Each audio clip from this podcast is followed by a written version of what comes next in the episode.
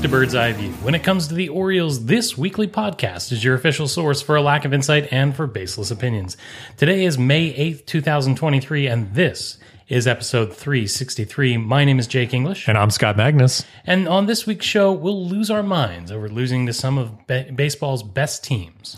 We'll also ask how the spotlight feels. And we'll do all that right after we lubricate the show. That's right, it's time for the drink of the week. Scott Magnus, what is your drink of the week? Uh, I am drinking a loose cannon IPA. Actually, there is a bottle cap on this. So can you please go ahead and take care of that for me? Um, a beverage I think both of us are very familiar with this given time. Um, yeah, this was actually your baseball beer, right? Absolutely. All right. Oh boy, what a beer. Oh boy, what a beer. I myself am drinking a Michelob Ultra this evening. I have Beg your pardon? I am drinking a Michelob Ultra, Okay. a a a wet beer. Not a wheat beer. No, no, no, it's wet. It's wet. Its its most redeeming quality is its moistness. Okay. I did uh, drop a lime in there because it's wet. Why do you keep doing this to yourself? It's wet. Okay. If you'd like to see what we're drinking on a daily, weekly, or hourly basis here in baseball season, you can find us on Untappd. I'm at Jake E four zero two five. I'm an MEGN 8606. And with that, it's time for a checkup.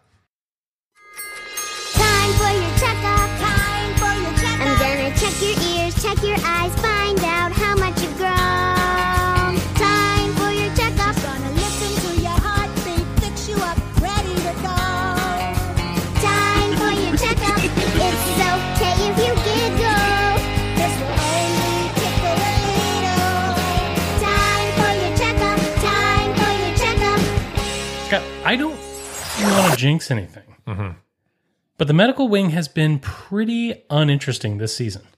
Good. Yeah. Yeah. Uh, Michael Givens and Dylan Tate are still down there doing the thing, trying to get ready. And that's it. It sounds like one has gone to Bowie and one's going to Norfolk now. So they, they're progressing. Looks like Michael Givens is doing okay. Looks like Dylan Tate's doing okay. Yeah. Okay. Yeah. I mean, I'll, I'll take it. I, I'm interested to see what happens when they come up. I, I feel like, I feel, like the bullpen is a revolving door at this point, Yeah. and it may be difficult to decide who gets voted off the island. I don't think so. All right. Who gets voted off the island? I'm putting Cionel Perez on the island. Are you really? Yeah. Do you think that Cionel Perez is being bitten more from an aspect of the fact that he is simply unable to recreate what he did last year, or do you think that he is a victim of the pitch clock? Mm, probably pitch clock more, in my opinion. Really? Yeah. Because I am starting to think that he simply caught lightning in a bottle. That's possible. Last year? Yeah, it's possible. and and and uh, you know, I think that in his career, you know, he'll he'll if we if the Orioles DFA him, he'll be picked up by somebody. And Oh, yeah. will, he will be better than he is now. He's not going to get the Joey Krehbiel treatment where he's outrighted directly to Norfolk. Right. Yeah. So someone will pick him up thinking they can recreate lightning in a bottle. But I, I feel like Cionel Perez is on the short leash, is the best way to put it. All right. Well, that's one. Who's the other one then? Keegan Akin, maybe? I don't know. Okay. Michael Baumann, maybe? Okay, so I have questions about Baumann. I'm gonna I'm gonna hold that, but if if we get to I don't know second base and we haven't talked about Michael Baumann yet, You want to talk about stretching out a little bit? wait, give me a. Yeah, we'll, we'll talk about stretching out a little bit. Um, but yeah, I mean, nothing really else big going on from an injury standpoint. You know, just, you know, we'll, we'll get into a little bit of the bullpen uh, standpoint a little bit later on. Um, but let's go to 280 characters or less this week on the, the Twitters. All right. For, so our first tweet comes from, I I know this guy, uh, Kevin Brown, uh, you know, color commentator slash play by play slash everything for the Baltimore Orioles. Um, tweets follows These at Orioles are hilarious, ridiculously insane, phenomenally fun, but also our MASN Orioles crew crushed it tonight, discovered this shot, stuck with it, found a bunch of amazing looks after. Everything was awesome. This was the video of, you know, obviously uh, James McCann hitting a double um, and everyone wanting to do the sprinkler celebration. Um, but obviously it's under challenge review. Um, so everyone has to hold the water in their mouths for a prolonged period of time. Um, Jake, what did you think about this whole kind of exchange for two minutes? Um, and and any critiques, any things that you want to say about it? Of course. Okay, Scott, we're trying to speed this game up. it's true. We don't have time for the shenanigans. That's true. It's not just the fact that we've got to get the next play on It's not just that we have to get baseball games in quicker. It's not just that less baseball is better. I'm worried about these guys' health, Scott. They could have choked. These guys could have gotten hurt. There could have been an insurance claim. Frankly, it's irresponsible. We have got to speed this game up. This is the kind of stuff that happens when you uh, drink water from a hose too often. I think this is what happens Won't someone think of the children? when baseball is fun. This is what happens when baseball is allowed to be fun. Yeah, I mean, it looks like uh, the guys, especially Kyle Gibson, is having a great time. Um, so yeah, like I said, uh, love to see this and love the antics. As we have were. had so little joy in Mudville for so long that I'm just eating this stuff up. I'm simply eating it up. All right, next tweet uh, comes from oh, mm, one of our favorites, Matt Kremnitzer. It's the Matt Kremnitzer corner of this week on the Twitter. exactly. I thought we retired him from this week on the Twitters because it's just so good. Never, never. Uh, and this comes from uh, Sunday's ball game. Uh, clearly, Hyde's fault for not using Perez longer yesterday, so that he wasn't available today. Yep, yep. Yep, It's a strategy issue. It's a that's a strategy issue. Yeah, we'll get into strategy issues with the bullpen a little bit later. Um, but yeah, there was a, a lot of Orioles fans not happy with uh, bullpen management uh, over the weekend. Oh, it, I didn't. I didn't. Did you know that? No. Oh, imagine that. Um, next tweet, Jake. Um, this is a good one, and it kind of raises a question to me. Um, this one comes from Ben Crew at Benjamin Crew One. Casablanca works so well because it's about a love triangle, but there's also a fourth guy who would sleep with everyone in that love triangle, and he's constantly saying some of the greatest lines in movie history. So, Jake, I have a question for you. Uh, which one do you want? Do you think he wants to sleep with the most? Wrong question. Okay. It's a question about order and not about magnitude. Okay. And uh, frankly, I think it's a tie. It's a tie. So there's a threesome, a foursome, all of them, all at once. It's it's the only way the math works. Frankly, Scott, I'm shocked. shocked, Shocked to find Casablanca references on this podcast. shocked, shocked, Shocked. Sure, sir, your money. Oh, oh, You're thank you winning. all right. Um, and next week comes from um, well, a Orioles celebrity. Uh, this comes from um, AJ Rodriguez at Little Man Seventeen. I mean, honorary member of Birdland at this point. honorary, yeah.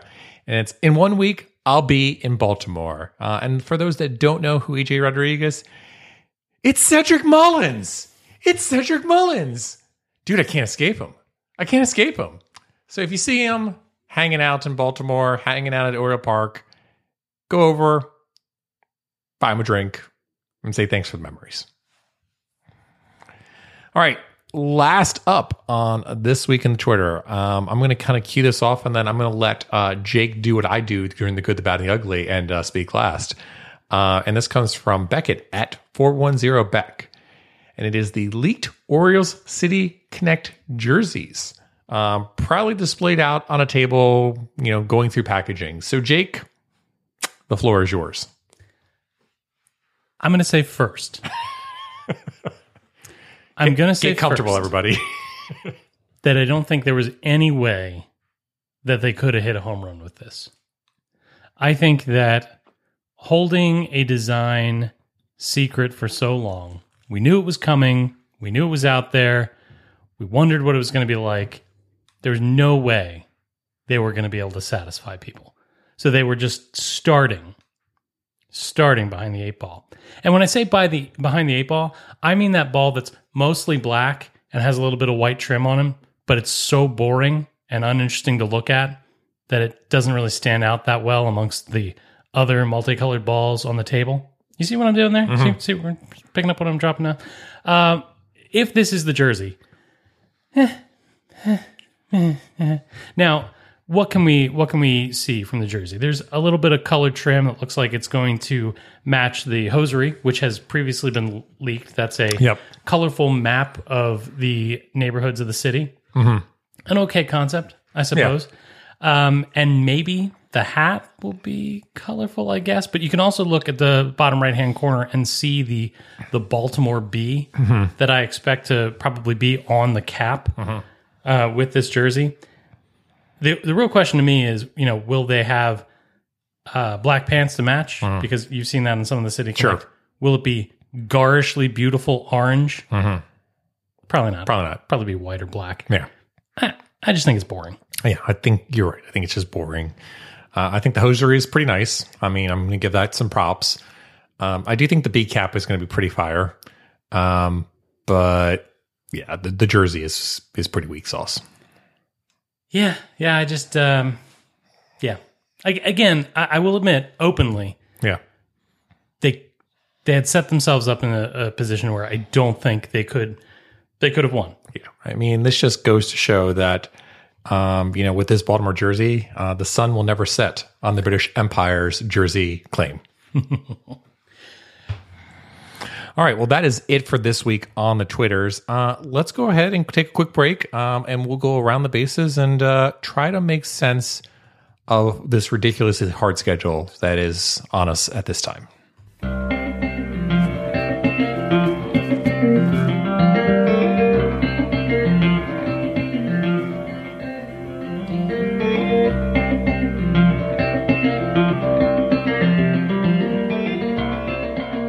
That's right. It's time to go around the bases. Let's start at first base, and we're calling this one the hard part.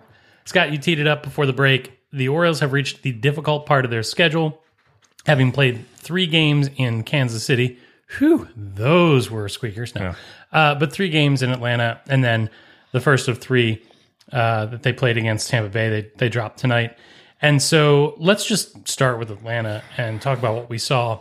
Scotty, it was a a series that had winnable games. It had it, you know it was a negative outcome, Yep. right? Uh, but I was enthused by what I saw, seeing that the Orioles could hang with one of the best teams in baseball. You know, normally we don't get to the hardest part until it's Dongs After Dark. But uh, you're absolutely right. We are in May. We're on the East Coast, and we are at the hardest part of uh, of the baseball season. Um, but yeah, you're right. I mean, there was you know watching Friday night's game, um, seeing the Orioles do as well as they did, um, and then coming out on Saturday and kind of going back and forth through the entire game, um, and just not being able to pull it out at the very end. It, it stinks. And then you know Sunday's game, it was you know again a really close game, um, you know back and forth, and the Orioles had a chance to win it um, and just came up a wild pitch short. Um, is the best way to put it. So, you know, I, I look at it and everyone kept saying, you know, well, the Orioles should have swept that series. And I'm not sure if I would have said that. Um, I, I think that, you know, the Orioles had a chance to take two games there. Um, it just didn't work out. And you just shrug your shoulders and say you were on the road. Um, not great, but you just, you know, chalk it up and say that's a really good Atlanta team, but you took them toe to toe for the entire series. Yeah, I, and forgive me. I know there are no moral victories in sports, particularly when you when you care about them. Right? In previous seasons, you could try for moral victories, but frankly, I've been watching the Orioles so much recently where they're just completely outclassed. They get run out of the gym. It's embarrassing to have their flaws exposed against teams like Atlanta. And I got to be honest, if you're an Atlanta Braves fan, you feel like you escaped that Orioles series. You didn't just win it; you got out by the skin of your teeth. I I mean, I think both fan bases are like, those were two, those are three really well played games. Yeah. Um, So I think you just you just chalk it up and say, you know, the regular season is an extremely long stretch of games. And I think you turn your attention now to the Tampa Bay series as an Orioles fan and you say, what do we have to do to at least keep it competitive in the American League East? Well, I mean, the gauntlet is here, Yes. right? Tampa Bay is upon us. We lost that first game tonight. We'll talk a little bit about that in just a second. But I would like to point something out. Mm-hmm. This is not me with rose colored glasses. I said at the beginning of May, if we were to go 500 in May, Sure. it's a coup, right? Yeah. It's a steal. And and I don't understand why we wouldn't say this. This is, I mean, we said before, we want to go really good through April, and then we want to have, mm, you know, middle of the road 500 baseball. And it's like everyone's lost their mind on this basis and is like, hey, we want to play 600 baseball. and and let's look at it. I mean, you had the Kansas City uh, series from which we Plus one, right? rep plus one. Okay. We got to Atlanta minus one, Okay. So we're, we're at 500. back to 500. From here on out, we've got Tampa Bay, Pittsburgh, Los Angeles, Toronto, uh, New York, the Yankees, Texas, and Cleveland. All right. So let's think about this recently. Like in this Tampa Bay series, the Orioles lost tonight.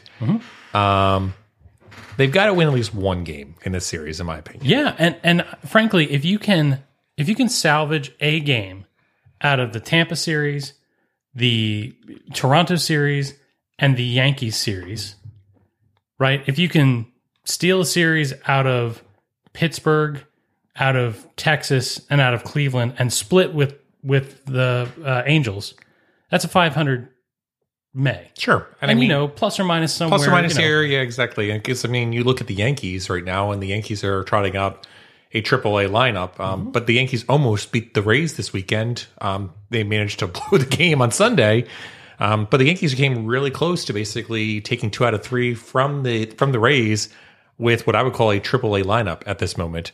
Um, so you're absolutely right. I mean, and- and even the aspect of Pittsburgh, for example, Pittsburgh um, started off very strong, just like the Orioles, and has started to falter. And I think that's what people's concern are: is the standpoint of, you know, the Orioles had such a good April. Are they going to falter like Pittsburgh is and start not not just losing series, but getting swept in the process? As as we finish up this Monday broadcast, the Orioles have lost three in a row now for the first time this season.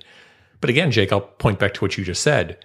We lost our first three games in a row for the first time in the season. It is now May 8th. It's going to happen. Like, it stinks. And this is why baseball stinks sometimes, but it happens. So I'm with you. Like, I look at this and I say to myself, the Orioles just kind of need to hang in there through May. Um, you know, maybe not destroy their entire bullpen. Um, and and and get back into good graces with a little bit of a weaker schedule at a later point. But yeah, I mean, I, I'd honestly, if it, if it were me, I'd be trying to go for more like 520. But again, if they came out 500, we talked about this before. The Orioles went 500 um, after their April schedule. They would finish with, I think, 87 wins. Yeah. Probably good enough for a playoff spot, probably. But again, I, I think that's what people need to be thinking about is like over a long season, a 500 month is not going to kill you. Right. And and they couldn't play 600 baseball forever. and neither are the Rays going to play 800 baseball. Let's let's be candid. Um, the Rays are playing really good right now, but again, I watched the Rays play tonight, and I was left with the aspect of like excellent pitching, just like the Rays have always had. This Yeah. is nothing new. This is like, huh, it's cla classic Rays pitching team. But you know, offensively, I was just like, all right, like it's a good team offensively, but it's not a world beater team um, on that basis. So And and we'll get into this a little bit Yeah. later, but the Orioles perhaps not playing their Christmas baseball right now. oh, not at all. And even in their, I, I would say, you know, not firing on all cylinders, still we're not run out of the gym, right? With Right. with the best team in with, baseball. with the best team in baseball, yeah. so I, I would say this is the hard part, guys. It's supposed to be hard. Yeah. It's the hard that makes it great. We've been waiting for losses to hurt. We've been waiting for games that matter. We're playing meaningful games in May. Sometimes you lose and it sucks. So you like uh you like how hard it is because it hurts you. You know, I think I'm going to take this to second base. Second Are we base, still talking about Tongues After Dark or maybe? Eh, we'll see. uh, second base, we're calling perception and reality. Scotty, the bullpen management has been a topic of concern, and so I I would like to ask how legitimate the issue is in reality rather than the perception. Um, and I think you have to ask yourself, you know, how much of this is the performance of the bullpen, and how much of this is the levers being pulled by the manager. So let me let me put you on the spot. I mean, where do you fall on the the great um, lynch mob debate of the 2023 season? For bullpen management, um, I think my biggest like weirdness standpoint with the bullpen management is Hyde continues to do this thing where he, in essence, wants his relief pitcher to come out and get one out at the beginning of an inning, and then he immediately pulls them. It's just weird to me, and I understand why he's trying to do it because he's trying to stretch everyone out, basically like try to give me one more out, try to give me one more out. But I don't know if I like it because oftentimes, like that person that has to come in and they just have to get one hitter. If they don't, then it's like, all right, well, you're inheriting a runner at this point. I'd rather just kind of just say, it's your inning. Best of luck with it. So it's the only thing I really don't like. I don't really mind the standpoint of what Hyde has been doing as it relates to resting people and stuff like that. Um, there is one individual that I think we were talking about earlier that I'd like to talk about from a bullpen management standpoint. Do it. And you alluded to him. That's Mike Baumann. Mike Baumann. So that's the one that just kind of baffles me to this point. Like he continues to use Mike Baumann in one inning situations, and I'm like, Baumann should be able to give you two innings. Like, Former starter Right. Mike Baumann. Yeah, So I, I, I don't understand like how you can go to Keegan Akin or how you can go to Voth all the time and say, "Give me two innings," but you can never go to Baumann and ask for multiple innings. especially when the especially when the bullpen's short. Yeah. especially when you have guys who are unavailable because of overuse. It would seem to me that especially after turning a clean inning, mm-hmm. you can't give him the ball and say, "Here you go, kid." Now, of course, and you know we'll we'll say this constantly. We don't have all the information. One of the things I wonder about with Baumann is, you know, is he able to turn up the velocity and the intensity and all that kind of good stuff in one inning? And is the reason that he's a failed starter the fact that, you know, the deeper into a lineup he goes, the more trouble he gets into? I, I don't know. Maybe, but uh, that is, that to me is the biggest puzzle that I can't solve as far as Hyde's bullpen management this this season is the guys who can go multiple innings should Yeah. when you're up against short starts. Yeah, that's that's the only thing so far from a bullpen management standpoint that somewhat bothers me to date. Is the best way to put it. Um, Outside of that, I, I, I'll just say it. I see a lot of Monday morning quarterbacking, yeah, and the other thing is that Scotty, I whine about a lot um, all the time. that might be the understatement of this podcast. And on Orioles Twitter, you know, I act out with the best of them, right? But there are two things that I'll say. The first is that with the rest of my social media presence, I don't really expect to be taken seriously. Right. And the second thing is that after the moment is over, I've turned the page. Sure. And I've noticed that there are some folks out there on Orioles Twitter who like have a have a closet full of crusades. Sure. And this is just the one that they're on. Do you think that's just you being old now, though? No, I think it's the fact that we are not a fan base accustomed to games mattering. Uh, that's that's a possibility. I'm just thinking back to. I mean, I can think of many times back, and we'll call it 2012, 2013, 2014, where we were, were very much living with our emotions sometimes on our sleeves. Uh, no, I, I think this is a fan base that is used to being checked out and only coming in every once in a while. Oh, so they're like Ravens fans. That's the best thing I can figure. Yeah. And, and so I will I will make a plea. Like guys, don't make this not fun. Yeah. And so if if you're out there and you're wondering like wh- what is the solution to all this? I mean, I, I would say I would say two things. Turn the page. yeah, well, yes, I would say three things. First is is turn the page. The second is you know if there there there are folks out there you know there the mute button exists for a reason. That's a great feature. You know if there if there's if there's a, a topic you are just exhausted on, mute it. Uh, and then the next thing I would say is that remember, Orioles Twitter is like any other community. You know, there's a social contract in place. Yeah.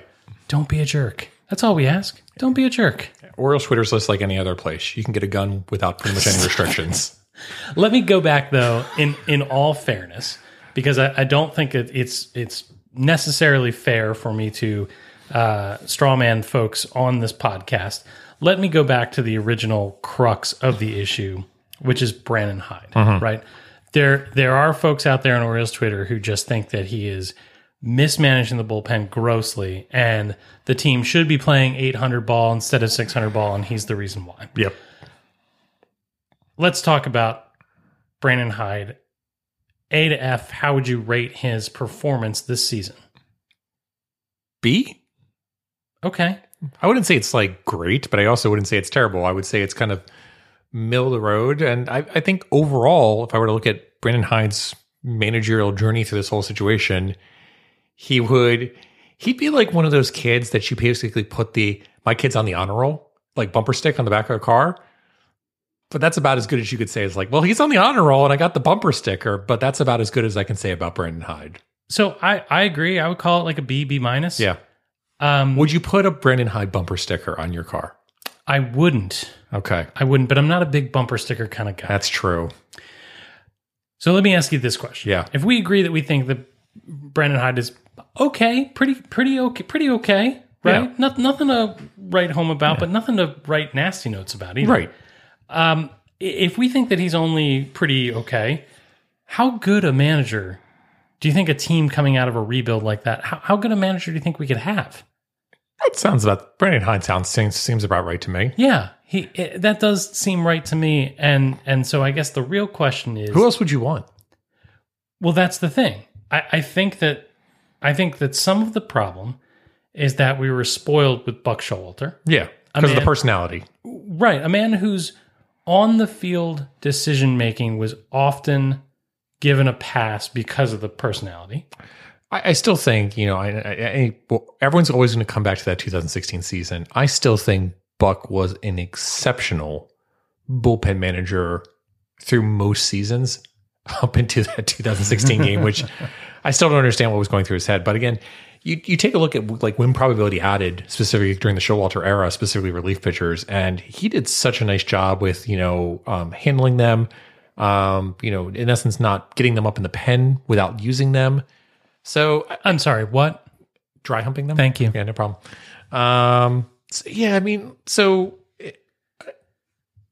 I still think Buck is a better manager. Sure, And hands I- down. So I think that's the case. Like, I'd still put Buck into a an A minus, you know, plus category. Um, I- I think Brandon Hyde is fine. I don't think he's great. I think he fits really well with the front office. Let me ask you this. Do you think that Brandon Hyde can grow and progress to be the kind of manager that a winning Orioles club needs? This comes back to the question, which is how important is a manager? And I think we said during the Buckle Up Birds era that absolutely it's important for that team to have a really strong personality manager in order to change culture. And at this point, and looking around Major League Baseball, I'm not really sure how big of a deal a manager truly is. So are you saying he's a Muppet? I'm not saying he's a Muppet. A Muppet of a manager? but I might be saying he's a Muppet of a manager. So I don't know. Like I said, I think he's fine. I think the Orioles can win. I think the Orioles can get to the playoffs with him. Um, I, I honestly don't think a manager is that big of a deal. I, I will say this. He makes moves that occasionally perplex me. Sure. We, have talked about it. He is not But but to be fair, you make moves that perplex your wife as well. So It's very true. I'm a very poor manager at home. I, I, I think that I'm at the point where I expect plays to be made by the players. And so when the manager makes the call, even even when I think they're s- stupid, I still feel like we have the caliber of players that needs to be able to execute. sure. And so when bad things happen, I find myself disappointed with the outcomes, mm-hmm. disappointed with the, the fact that the player was not able to execute, and less upset with the decision that the manager makes because being upset with the manager forces one to go through the mental gymnastics of saying, well, if he didn't choose this and had chosen the other one, the outcome would have been different. And you just you just can't do that. Yeah. You can't do that. Now again, I'm gonna I'm gonna whine. I'm gonna Sure. say that from time to time. Yeah. Because you're a fan, you're allowed to do that. Right. But I don't be, expect to be taken seriously Correct. because it's not a serious Right. and, and legit complaint. Yeah. All right. So that's second base. Uh, Let's by the way, um, we did it. By the way, what did we do? we jinxed it. Who? there was an injury this evening. Oh no! Uh, so uh, coming out of the post game conference on a Monday evening, Ramon Urias has a hamstring strain at this given moment. Scotty, what did we do? Yeah, I wish. Mm-hmm. I wish that the Orioles were well positioned to overcome the loss of, an infielder. if if only we were able to dig into the depths of our just scrape at the bottom of the bucket of our of our system and bring up somebody All that has the opportunity. All right, I, I, I get it. I get it. I get it. All right, so let me ask you this that question. sucks though. I mean, It does stink. It's it's not good, is the best way to put it. Because I'll, I'll say this much: Urias obviously hasn't been doing great at the plate, but again, defensively, he's been absolutely amazing so far this season. Once again, I trust Ramon Urias. sure, Even when, when he comes up to the plate, when he comes up to the plate as a pinch hitter, I trust Ramon Urias. I, I'm I'm not arguing this, and I actually agree with this. But let me ask you this question: If Urias does hit the IL, which I'm assuming with a hamstring standpoint, he's going to hit the IL, are you bringing up Ortiz, or are you bringing up Jordan Westburg? I think you bring up Ortiz. Okay. Yeah, I, I think you do. Uh, one because he's already it, the it's already been burned. Yeah. You know. Uh, second because he did well. Now they they may have matchup discussions and all that kind of good stuff, but yeah, for me it would be Ortiz. Okay. I, I agree that I'd be bringing up Ortiz as well. Um, I think Ortiz maybe has slightly better glove than Westburg, too, in my opinion. Um, but yeah, I'd probably be bringing up Ortiz as well. Um, Ortiz actually would not technically be available just yet, but because of an injury, he can come up on this basis. But I just wanted to feel you out. I mean, Westburg has not come up yet. Um, I think he'd have to be added to the 40 man roster as well. Uh, I can check on that when we're talking. Um, but yeah, I would probably pick Ortiz as well. But I just wanted to, to gain your opinion. Um, you know, we shouldn't really make this opinion. BSL The Verge, you know, just go listen to them, let them make the decision. Um, We also shouldn't say anything positive during the medical wing. that's that's an excellent point. We we should know better. So let's go to third base. L- Be careful with that hammy. Rounding second. All right, go gingerly into third base. So just rub some Bengay on it. At third base, I would like to talk about media coverage. Sure. Couple of things I want to discuss. Yeah. First is that the Orioles were on national television Yeah. during this Atlanta series. Second thing though is that I was at I was in Ocean City this weekend, had a wedding to go to.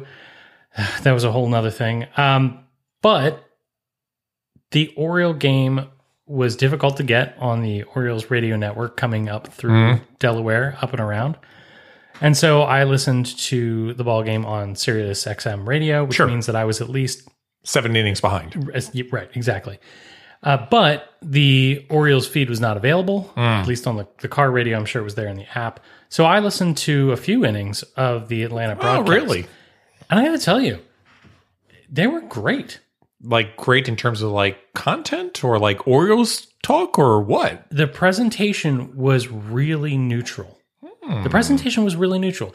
They the the two announcers and, and it was mostly the play by play guy with very very little interjection from the the color commentary. But the Atlanta broadcast, like it was clear that the home team was Atlanta because they would use first names and things like that.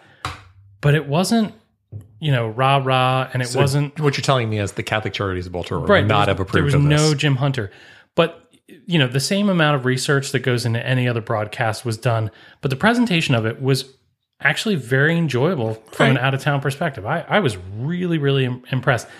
I, I don't know that uh, I don't know that there was a ton of personality in the booth. Yeah. and I will say that I think that the Orioles have been have a long history of being blessed by personality Sure. in the in the radio and the Playful banter. booth.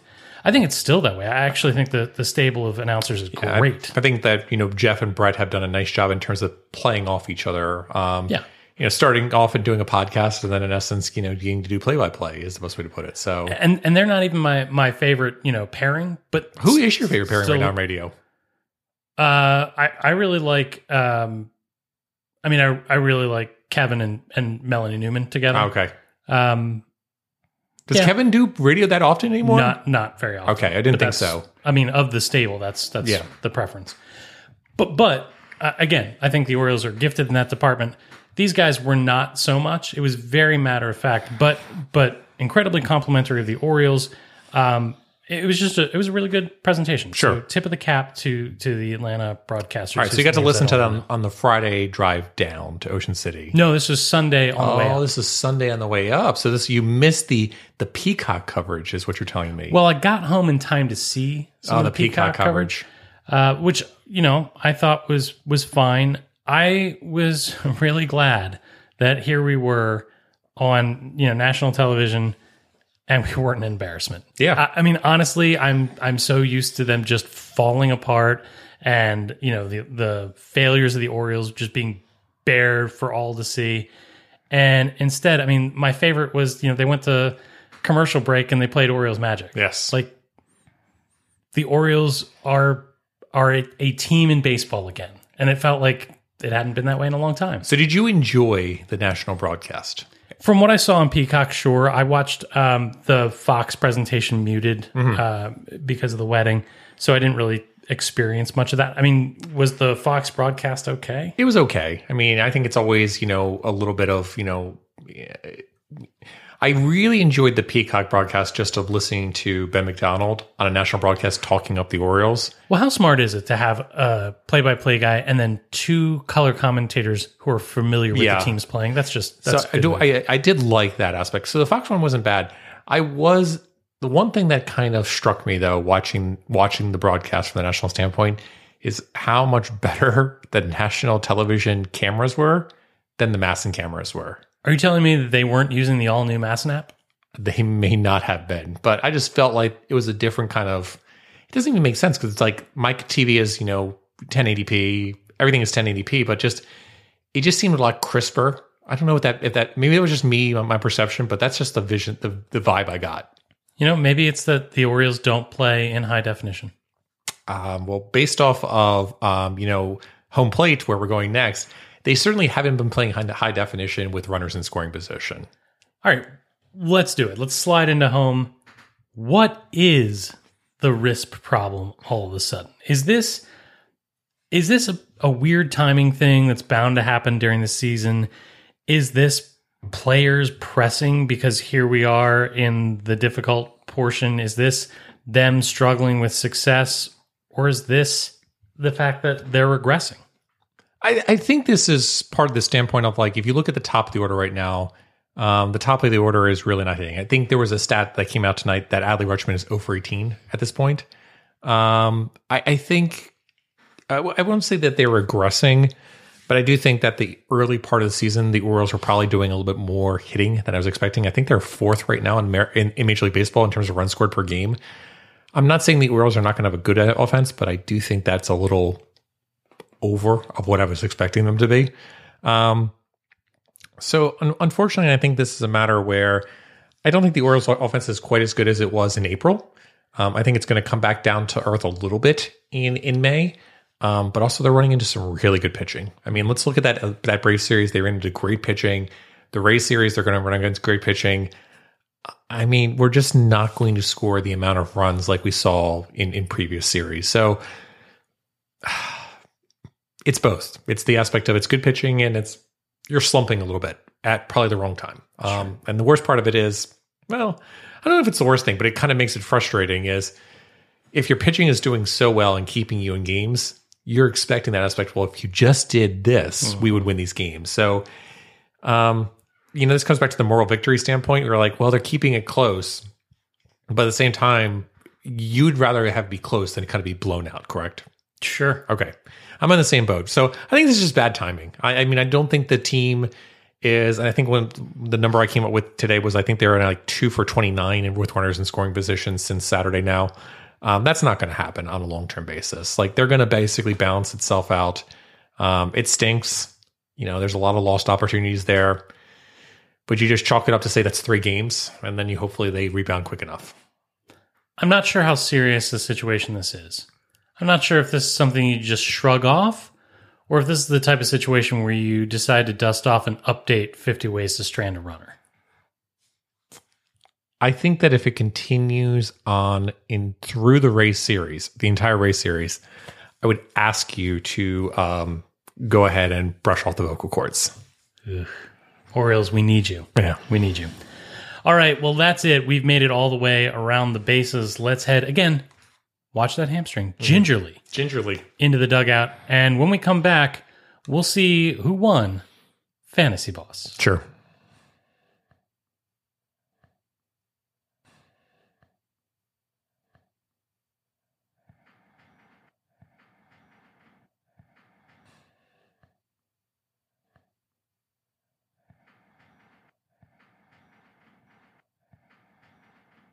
Well, that's weird.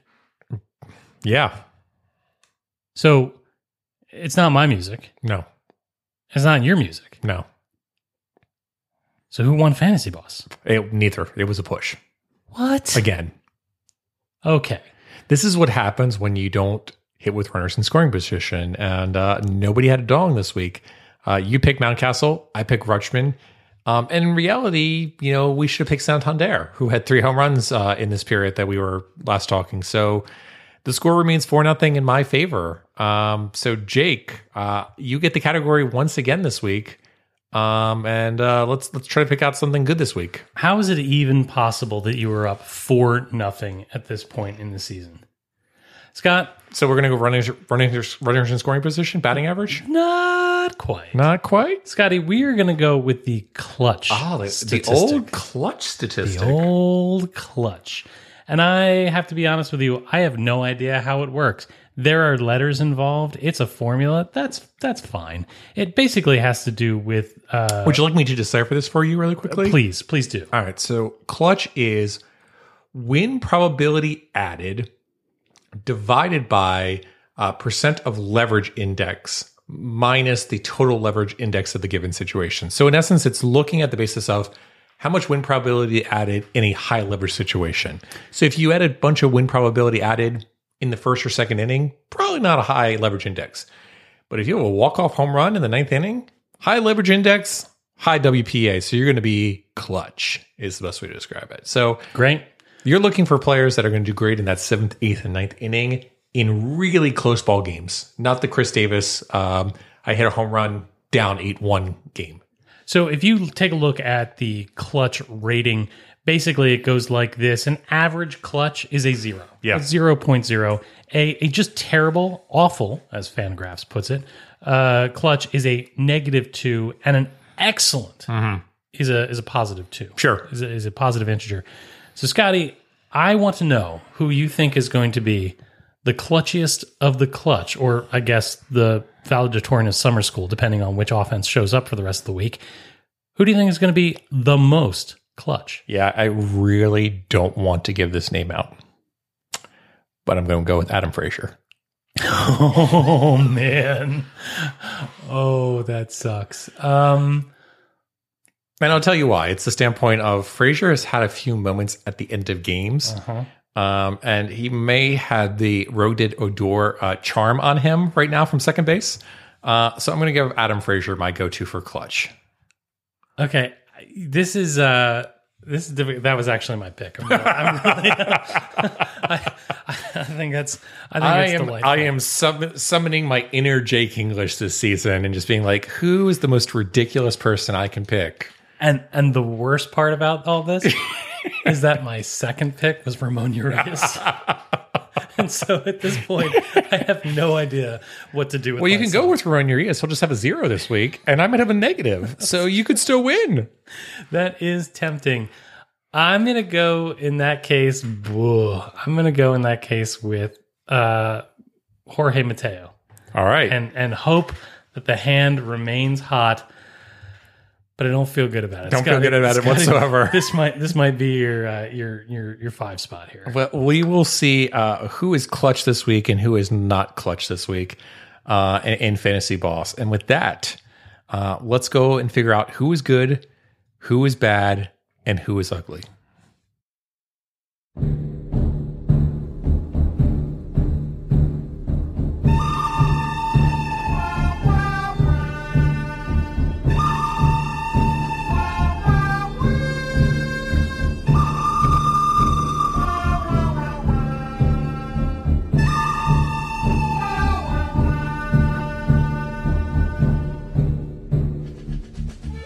That's right. It's time again for the good, the bad, and the ugly. I'm going to go first, as always, because Scott should get the last word with the quality of his rants. My good this week is going to go to Kyle Gibson. I'm I'm really starting to like this pickup, and I'll tell you, sure, he pitches well, and that's great. He he's really put in some great starts for us. I, I've really appreciated that. But more so, I'm really impressed by one how great a clubhouse presence Kyle Gibson is, and two, how much that makes him easy to root for. I've really enjoyed having Kyle Gibson be on my team this season, and that's not what I thought was going to be the case when we signed him. I was really disappointed with the fact that that was basically all they did. I, think back very early in the season when he was in a post game presser, and all he wanted to talk about instead of his great start that night was the previous night how Tyler Wells had saved the bullpen by going through I think it was 5 innings in relief. That's that's the kind of leadership that you like to see. his role in all this waterworks celebrations business. And I don't know if you caught the uh, the video of him hugging Oh, Anthony yes. Santander in Yeah. the in the dugout after Santander, you know, pulled himself out of that mire that he was Yep. in offensively. It's really easy to root for Kyle Gibson. Absolutely. He's part of what's making Orioles baseball fun. So that's my good this week. Yeah, and again, we we talked about it uh, when Jordan Lyles left uh, during this off season, and they picked up Gibson. We're like, well, is you know, you know, Lyles did a great job with a clubhouse management standpoint in terms of you know, call it raising the kids is the best way to describe it. And Kyle Gibson looks like he's certainly inserted himself right into that role. He is again. part of why I think the team is more than the sum of its parts so far. Uh, my good for the week is going to go to Anthony Santander. Hmm. Um, imagine that. You know, over the past seven games, uh, he has a 444 average, 483 on base percentage, 267 weighted runs created plus, good for three home runs. Uh, yeah, he would have been a good one uh, to pick for fantasy boss, but nevertheless, glad Ryan Mountcastle broke it out, and I'm glad that we picked Ryan Mountcastle uh, and Mr. Gibson, you know, hugging it out in the good section of the good, bad, and the ugly. I'm going to go uh, for my bad with Adley Rutschman. It's a bummer, but uh, as you mentioned, he's 0 for a million. I, I, I'm curious. Do you think this is just a regular slump that players go through, Yes. or do you think it might be some overuse in the first part of the schedule? No, I think it's just I think it's just a bad part of the schedule. Um, Well, then my bad is Adley Rutschman being mortal after all. That's not supposed to be allowed. Yeah. Uh, my bad for this week is going to go to Grayson Rodriguez. Um, you know, Orioles gave him a hefty lead um, in Kansas City. And, you know, he, you know, let the Royals kind of sneak back into it and wasn't able to go deep into the game. Um, so only went to three and two thirds innings. So, you know, this is the lessons that you learn, but you would think, you know, with Grayson in that situation that he's going to take the advantage and say, all right, my team gifted me a lead. I'm going to basically make sure that I can go at least six innings. Not being able to go six innings, big deal. He gets my bad for the week. All right. My ugly is going to be the fact that we are experiencing our first taste of adversity and we're not handling it well. Of course, I'm talking about the players on the field, but also mm, giving a side eye to the fans in the stands or at the keyboards. I'll say this baseball is a game of failure. There's going to be adversity. You have to be tough enough for it, or else this isn't the game for you. So, my ugly, our reaction on the field, off the field, the first taste of, rea- uh, of adversity. Yeah. And my ugly is going to go to, and we already kind of talked about it earlier this week or earlier in this episode. It's the runners in scoring position standpoint. Sure. The team was so close to really dominating that that that that uh that Braves series.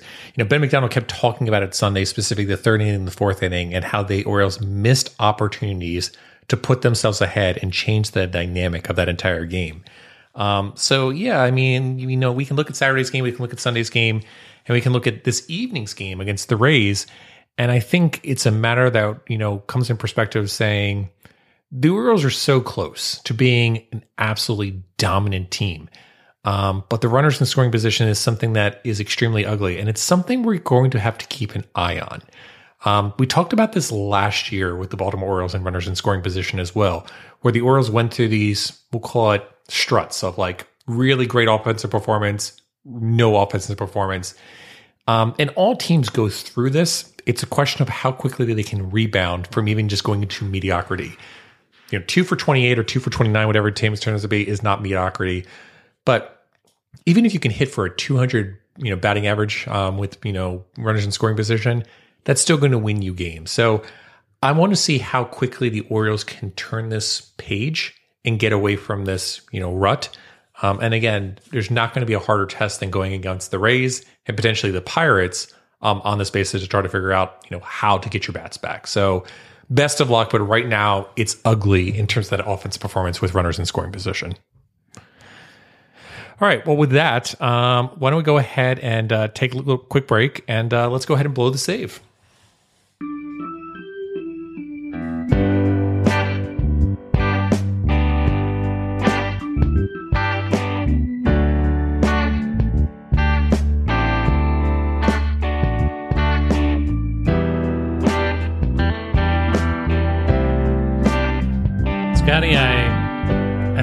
Disappoint you. Okay.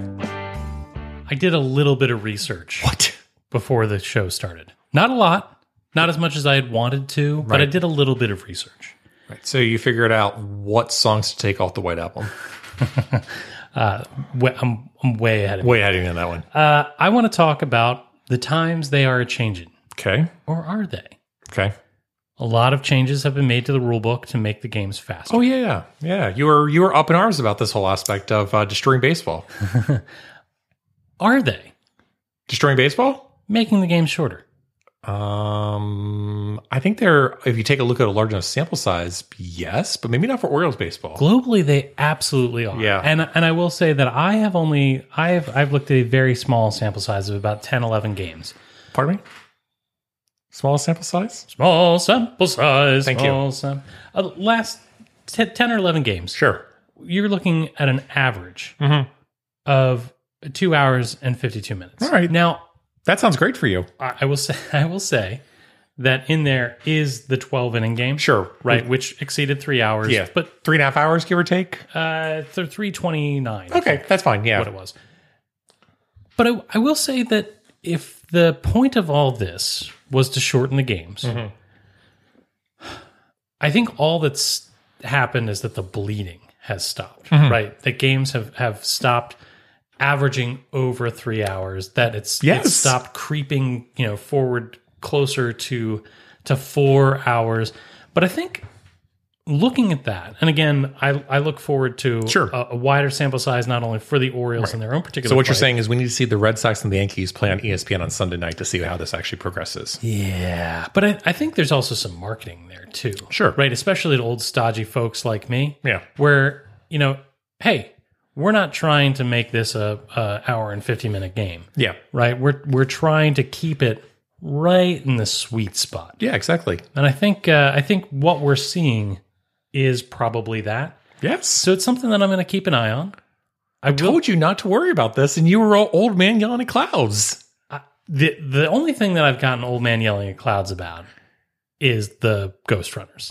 that you do hate the Ghost that Runners. is the one that makes Yeah. me nuts. Livid. I've I've tried my my darndest. to Your be darndest. An open open minded about um, the pitch clock. Yeah. I think that there's some tweaks that are coming in the next few years. So they'll they'll figure Sure. out some Yeah. some of the, the They'll, they'll balance it out a second here, a second there, and stuff like that. I'll tell you what I almost did for Fantasy Boss. Mm-hmm. I almost uh, tried to come up with either an over or under for the number of violations Ooh, for like the that. week. But according to my thin Mm-hmm. research, I think we've only had one batter violation this season, which was Austin uh, Hayes. We think we had one batter, and then we had one pitcher this week. I know that much because it was. oh, I'm saying for the season. Oh, oh yeah, I understand. Um, but yeah, we haven't had that many. Is the best way to describe it. Um, And it was really just a handful of, of pitchers, like Correct. four or five. It was weird this week. I can't remember who it was. It might have been. It wasn't Tyler Wells. It might have been Baumann off the top of my head. Um, where it was he went up 0-2 and then he caught his breath and said, "I'm going to hold off. I'm going to take the pitch clock violation because I don't want to rush the pitch." And then he throws again and gets the out. Which I'm like, actually, that's not a bad play just to say I'm going to take the break. Um, but yeah, like I said, I, I think everyone was losing their minds, uh, you know, coming into the season about all the massive changes. And I don't think, you know, the elimination of the shift has made that much of a difference. I don't think the bigger base pass made that much of a difference. Um, I think the pitch clock has helped slightly by reducing times. You know, um, I think, you know, beer vendors um, are still well paid. Um, I think beer distribution is still doing very well in stadiums. Um, so yeah, like I said, it's it's still the same game that we all love. Um, just be polished a little bit is the best way to put it. All right. We'll continue. We'll continue to do just the barest amount of preparation on this and every other topic. And that, that is our show. Remember, you can find this and our entire catalog of indispensable episodes at birdseyeviewbaltimore.com. Bird's Eye View is available for download wherever you get your, podcast. Subscribe to the show on Apple Podcasts, Stitcher, Google Podcasts, Spotify, and many others. And please remember to rate and review the show. We appreciate the feedback and encourages other people to listen for the first time. Come and get social with us. You can email us at contact at birdseyeviewbaltimore.com. You can find us all over social media. We're on Instagram, Facebook, Snapchat. We're on the ticks and the talks, but the best place to get a hold of us is on Twitter, where we tweet at Bird's Eye View VAL. And with that, Baltimore and beyond, I will bid you all a fond adieu, adieu. Good night, Baltimore. Go get a hit with a runner in scoring position, and let's go O's.